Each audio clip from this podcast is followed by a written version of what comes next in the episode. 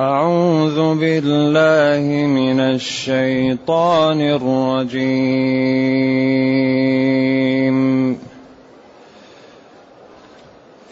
بسم الله الرحمن الرحيم.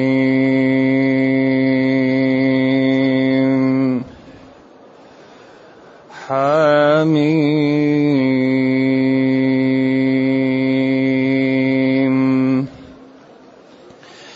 تنزيل الكتاب من الله العزيز الحكيم. ما خلقنا السماوات والأرض وما بينهما إلا بالحق. وما بينهما الا بالحق واجل مسمى واجل مسمى والذين كفروا عما انذروا والذين كفروا عما أنذروا معرضون. قل أرأيتم ما تدعون من دون الله؟ أروني ماذا خلقوا؟ أروني ماذا خلقوا من الأرض أم لهم شرك في السماوات ايتوني بكتاب من قبل هذا أو أثارة من علم أو أثارة من علم إن كنتم صادقين. ومن أضل ممن يدعو من دون الله من لا يستجيب له. ومن اضل ممن يدعو من دون الله من لا يستجيب له إلى يوم القيامه من لا يستجيب له إلى يوم القيامه وهم عن دعائهم غافلون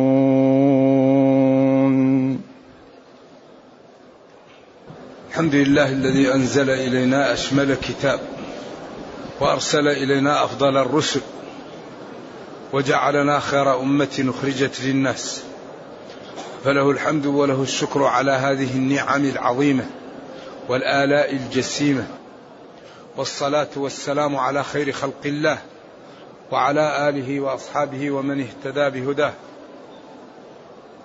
أما بعد فإن هذه السورة تسمى سورة الأحقاف. وهي من السور المكية. لقوله فيها تعالى واذكر أخا عاد إذ أنذر قومه بالأحقاف سميت سورة الأحقاف. وهي مكية. وتدل على قدرة الله ونعمه وعلى أنه هو الذي يستحق العبادة وأن الكفار يعني هذا الذي يفعلون لا دليل عليه وضلال ومآله لهم الضياع والخسران وهي والجاثية موضوعهم متشابه. يعني حاميم حاميم حروف مقطعة. هذه الحروف المقطعة تنزيل الكتاب. هي الكتاب. تنزيل الكتاب من الله العزيز الحكيم. حاميم تنزيل الكتاب. لذلك اختلفوا فيها. هل في محل رفع أو نصب أو جر؟ منهم من قال أقسم بحاميم. منهم من قال اقرأوا حامين منهم من قال هي في محل مبتدأ. حامين تنزيل الكتاب. ومنهم من قال هذه الحروف أصلا جاءت لبيان إعجاز القرآن.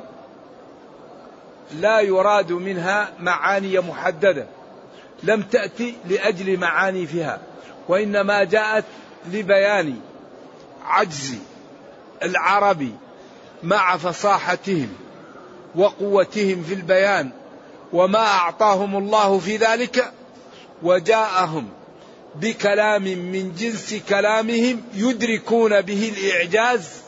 فلذلك قال لهم معجزة نبيي كلام مثل كلامكم. فإن كذبتم به فأتوا بمثله فإن عجزتم فاعلموا أنه صادق واتبعوه والا تحل بكم إيش العقوبة. كلام في غاية الوضوح وفي غاية القرب وفي غاية الإنصاف. لذلك هذا الكتاب معجزة خالدة إلى قيام الساعة. الآن العالم كله موجود من يعادي ومن يصادق. أي إنسان يطلع يخرج خطأ في هذا الكتاب. كلمة طب حكم إداري حكم شرعي تربوي. العالم كله ما يمكن يخرج خطأ في هذا الكتاب.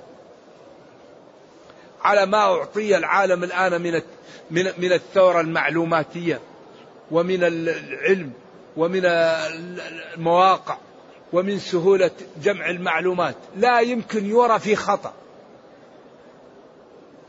ولذلك الفرنسي الذي كتب العلم والأديان الثلاثة قال أما القرآن فلا خطأ فيه. أما التوراة والإنجيل هون ما أدري اسمه موريس بوكايس العلم والأديان الثلاثة. هو مترجم لأغلب اللغات ولكن لما جاء للسنة تكلم كلام يعني خطأ. لكن في القرآن قال هذا الكتاب لا يوجد فيه أي خطأ. بخلاف قال التوراة والإنجيل. التوراة والإنجيل لا خطأ فيها وإنما الخطأ في الذي دس فيها. أما كتب الله لا خطأ فيها وإنما الخطأ فيه لأنهم استحفظوه فضيعوه. أما القرآن الله حفظه. لذلك أمر بتدبره وأمر بتلاوته وأمر ب ب ب ب ب بعدم هجره. وأخبر أنه النور وأنه العروة الوثقى وأنه مبارك. فحري بنا أن نصحبه. حري بالمسلمين أن يصحبوا كتاب ربهم. حري بالمسلمين أن يحلوا مشاكلهم من القرآن. حري بالمسلمين أن يقدروا الأمور بقدرها ويعلموا أن عندهم كنز لا ينفد. كتاب لا ينفد. كل ما تريد موجود في هذا الكتاب. لا بد أن ندرسه. ولذلك قال حديث أبي جحيفة لما قال لهم وهل خصكم رسول الله صلى الله عليه وسلم بشيء؟ قال لا والذي فلق الحب وبرأ النسل إلا فهما يعطيه الله رجلا في كتابه. هذا الباب مفتوح.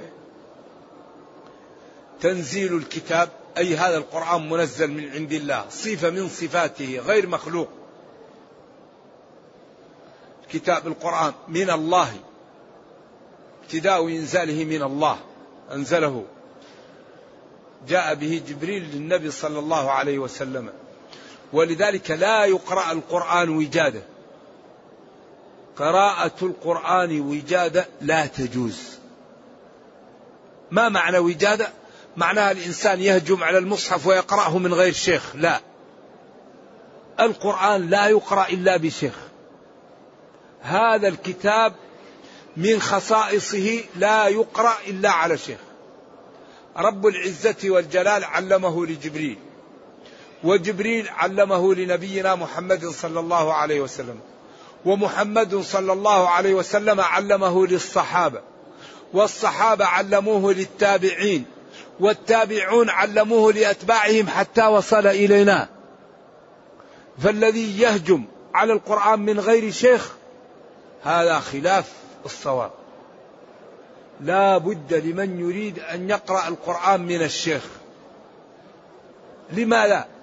لأن القرآن حروف لها مخارج ولها صفات والذي لم يؤدي هذه الحروف من أماكنها ولم يأتي بصفاتها قال العلماء آثم والأخذ بالتجويد حتم لازم. من لم يجود القرآن آثم. هذا كلام من؟ هذا كلام إمام الفن. هذا كلام ابن الجزري. وكل فن يؤخذ من أهله. العالم إذا تكلم في غير فنه أتى بما لا؟ أتى بالغرائب. أيوة. صاحب الفن قال والأخذ بالتجويد حتم لازم. وقال جل وعلا ورتل القرآن ترتيلا. وابن مسعود لما قرأ عليه الرجل براءة قال ما هكذا أقرأنيها رسول الله؟ براءة من الله. وكان يقول ولا الضالين. يمد بها صوته. إذا هذا الكتاب منزل من عند الله. معجز. لا بد للإنسان أن يقرأه على شيخ. ولا بد أن لا يتكلم في معانيه باجتهاد. لا بد أن يتعلم.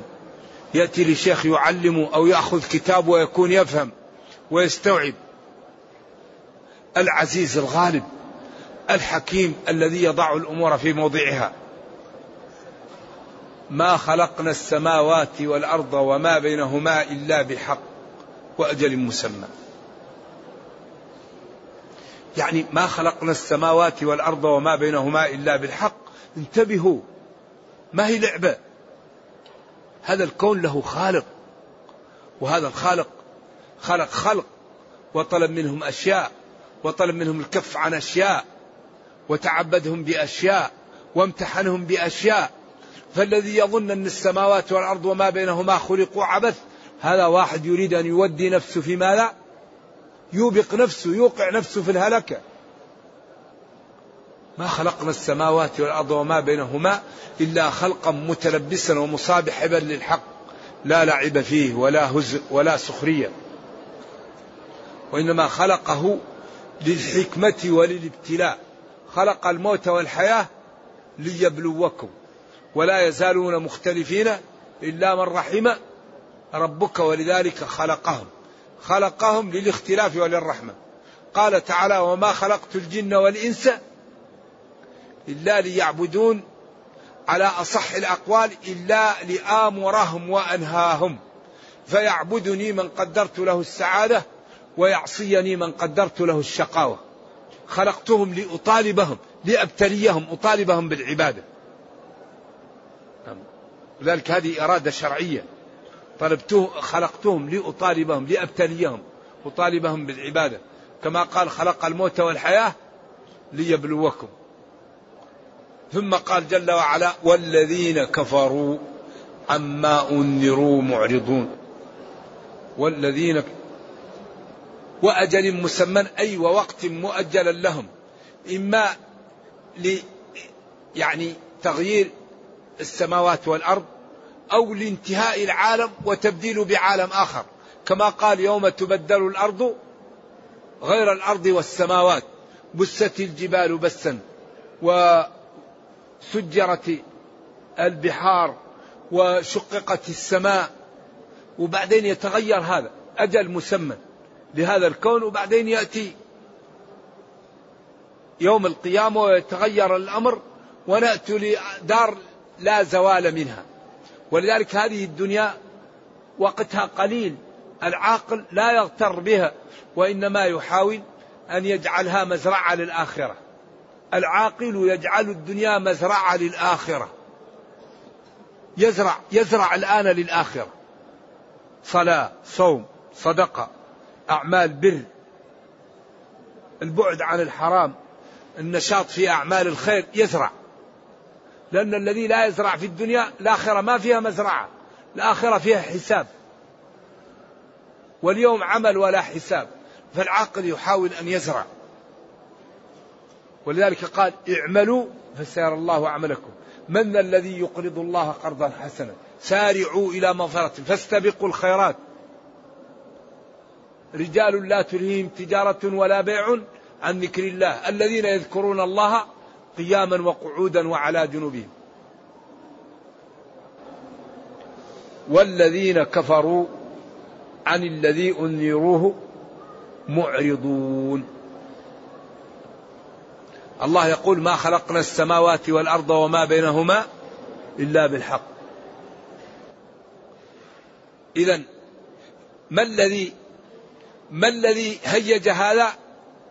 تنبيه الناس أن الله قادر وأن الذين كفروا لا يقدرون الأمور بقدرها وأنهم يوبقون أنفسهم ويوقعونها فيش في الهلكة. هذا الكون ما خلقناه عبث. اذا الذين لا يسيرون في هذا الكون على ما أراد خالقه معرضون للعقوبة وللخزي وللأذية. فينبغي لكل واحد أن يستعمل عقله قبل أن يفوت عليه الأوان. ذلك كل أدلة عقلية وبراهين مع الشرع لا لا يقول لك شيء إلا شيء عقلي والذين كفروا عما انذروا معرضون عما انذره من الكفر والطغيان وتكذيب الرسل والسخرية بدين الله معرضون يعني غير قابلين يعني ملتفتون مبتعدون يعني يعطون لهذه الأمور بعرضهم لا ينظرون إليه ولا يبالون به. ثم بين لهؤلاء الذين عما انذروا به معرضون. قل لهم يا نبي أرأيتم؟ أخبروني. ما تدعون من دون الله؟ الذي تدعونه أو الشيء الذي تدعونه من دون الله؟ بينوا لي ما الذي خلقوا من الأرض. ما الذي أوجدوا؟ ما الذي أنتجوا؟ أم لهم شرك في السماوات والأرض في إيجادها أو فيما فيها؟ أو في الرزق أو في المطر أو في غير ذلك. إيتوني هذا أمر للتعجيز وللتيئيس. إيتوني بكتاب من عند الله يدل على ذلك. إن عبدتموهم أو ائتوني ببقية علم سابقة أو أثارة.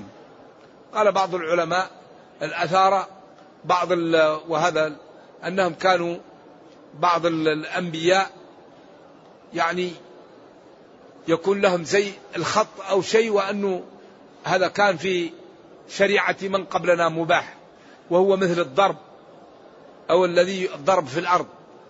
وهذا ذكره القرطبي ولكن نحن في شريعتنا نبينا آخر الأنبياء. فهذا لا يجوز لا يؤخذ العلم إلا من الكتاب أو السنة أو الإجماع أو القياس الصحيح. هذا الأربعة هو المجمع عليه الكتاب والسنة. أما الضرب وزجر الطيور والطيرة فهذه أمور لا خير فيها وليست من الدين. ولذلك نبينا كان لا يعتاف لكنه يعجبه الفأل والعيافة أن تطير أمامك طير فإذا أخذت ذات الشمال ترجع للبيت. لا يجوز هذا.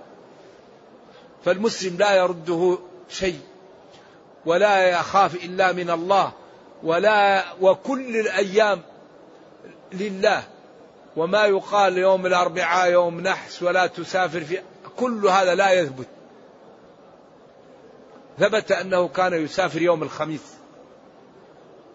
ولذلك لا يضر ولا ينفع إلا الله. ولذلك إن كان الشؤم في شيء ففي ثلاث. الشؤم في الدابة. والشؤم في الدار والشؤم في الزوجة في المرأة. فشؤم الدار ضيقها وسوء جيرانها. وشؤم الدابة أن تكون دائما تحتاج اشتراك أو من يدفك دف هذه هذا شؤم. كل ما مشيت بالدابة الآن تطفي عليك يا فلان دف أعطونا اشتراك. هذه هذا شؤم تكون. وشؤم المرأة أن تكون سيئة الأخلاق وعقيمة. تكون سليطة اللسان وعقيمة.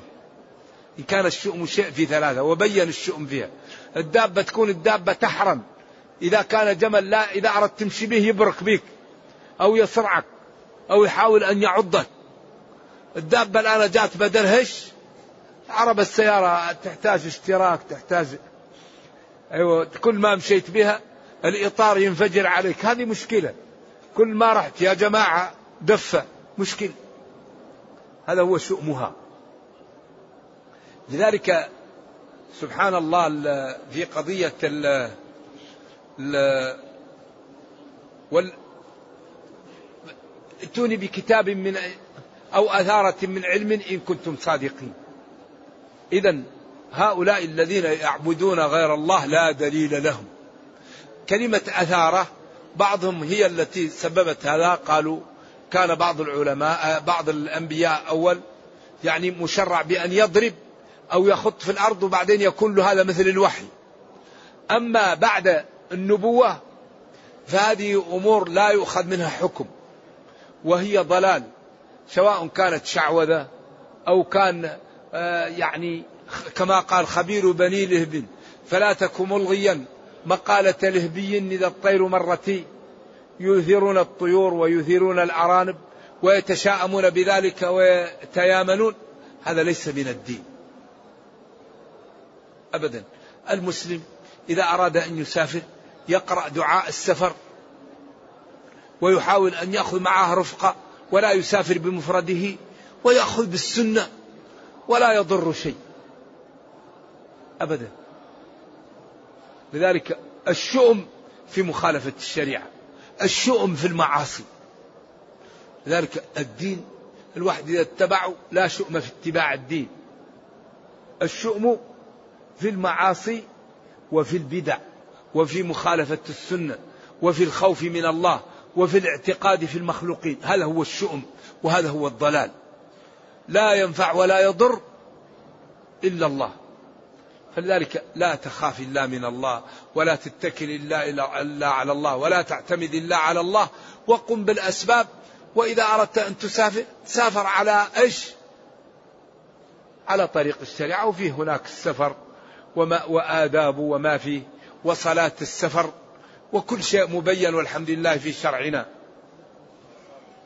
إن كنتم صادقين إن كنتم صادقين فأتوني بكتاب أو ائتوني بأثارة بعلم أو بأي طريقة على ما تقولون من أن غير الله ينفع أو يضر أو يمكن أن يفعل شيء في هذا الكون.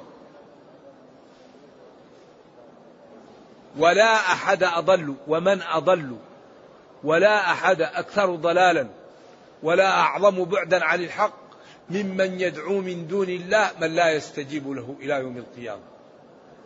أكثر الناس ضلالا من يدعو غير الله وإذا دعاه لا يستجيب له إلى يوم القيامة. وإذا عبده لا يفقه عن عبادته لأنه غافل ولا يعقل. وهذا خسران وضعف عقل وضلال. نرجو الله أن يبعدنا عن ذلك. وهم عن دعائهم غافلون. هؤلاء الأصنام غافلون عن دعائهم. ولذلك الذي يريد أن يربح يعبد الله يدعو الله الذي يريد أن يكون على بصيرة يتعلم. لا بد أن نعتني بثلاثة أمور تجعلنا في هذه الدنيا نترقى. الأمر الأول نبني حياتنا على العلم. كل شيء في هذه الحياة نبنيه على العلم. نتكلم بعلم ونسكت بعلم ونقبل بعلم ونرفض بعلم. الأمر الثاني نلبس الدين. الأمة المسلمة تعيش انفصام. كلامنا بالدين وعملنا يخالفه نعمل بما علمنا. نعمل بالدين. النقطة الثالثة نعتني بالبرامج. كل مسلم ينبغي له أن يكون له برامج يومية أسبوعية شهرية سنوية. كيف نحفظ القرآن؟ كيف نحفظ المتون؟ كيف نبر بوالدي؟ كيف نكون لي مال حلال؟ نغني به نفسي ونساعد ضعاف المسلمين. كيف نترك لي بصمات لديني ولأمتي قبل أن نموت؟ برامج برنامج يومي أسبوعي شهري سنوي. بهذا دائما يترقى المسلم ويكون منتجا لدينه ولأمته. نرجو الله جل وعلا أن يرينا الحق حقا ويرزقنا اتباعه وأن يرينا الباطل باطلا. ويرزقنا اجتنابه وأن لا يجعل الأمر ملتبسا علينا فنضل. اللهم ربنا أتنا في الدنيا حسنة وفي الآخرة حسنة وقنا عذاب النار. اللهم اختم بالسعادة آجالنا واقرم بالعافية غدونا وآصالنا واجعل إلى جنتك مصيرنا ومآلنا. سبحان ربك رب العزة عما يصفون. سلام على المرسلين والحمد لله رب العالمين. صلى الله وسلم وبارك على نبينا محمد وعلى آله وصحبه. والسلام عليكم ورحمة الله وبركاته.